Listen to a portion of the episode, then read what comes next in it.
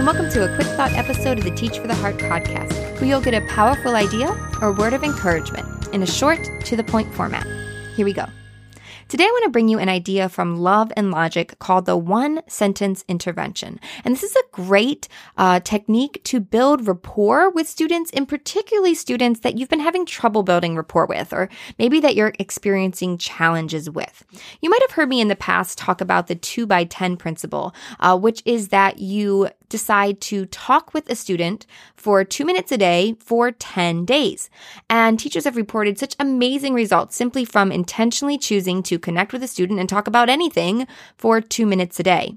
But I've also heard some teachers say, man, even two minutes a day, you know, I've got a hundred students, even two minutes a day feels like, where, when am I going to find that time? I, I, only see them for, you know, a few minutes and, and then I'm on to the next class. So I want to encourage you with the one sentence intervention from Love and Logic. And here's how it works. You make a list of just things that you notice about the students. They don't even have to necessarily be something good. It's just something you notice. Maybe you notice that they like Legos or that they um, are really good at dancing or that they uh, seem to enjoy art or whatever it is. You're just writing down things that you notice about them. Like I said, doesn't even have to be something they're good at, just things that they like, things that you notice uh, could be also things that they're good at.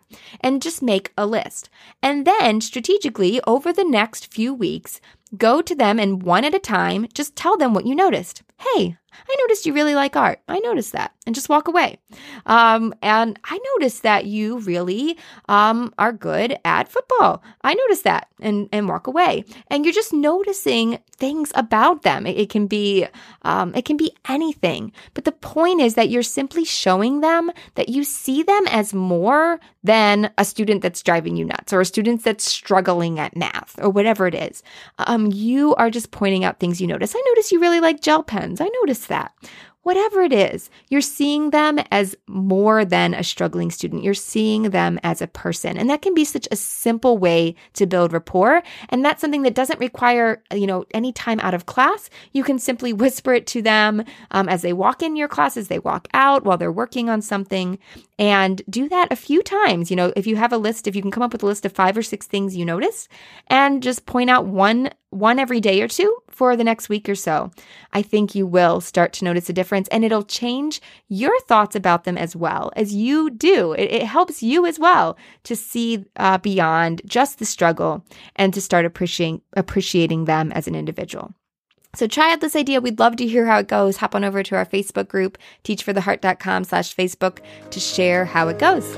Well, thank you guys so much for being here. I look forward to speaking with you again soon. In the meantime, keep growing, keep trusting. You really are making.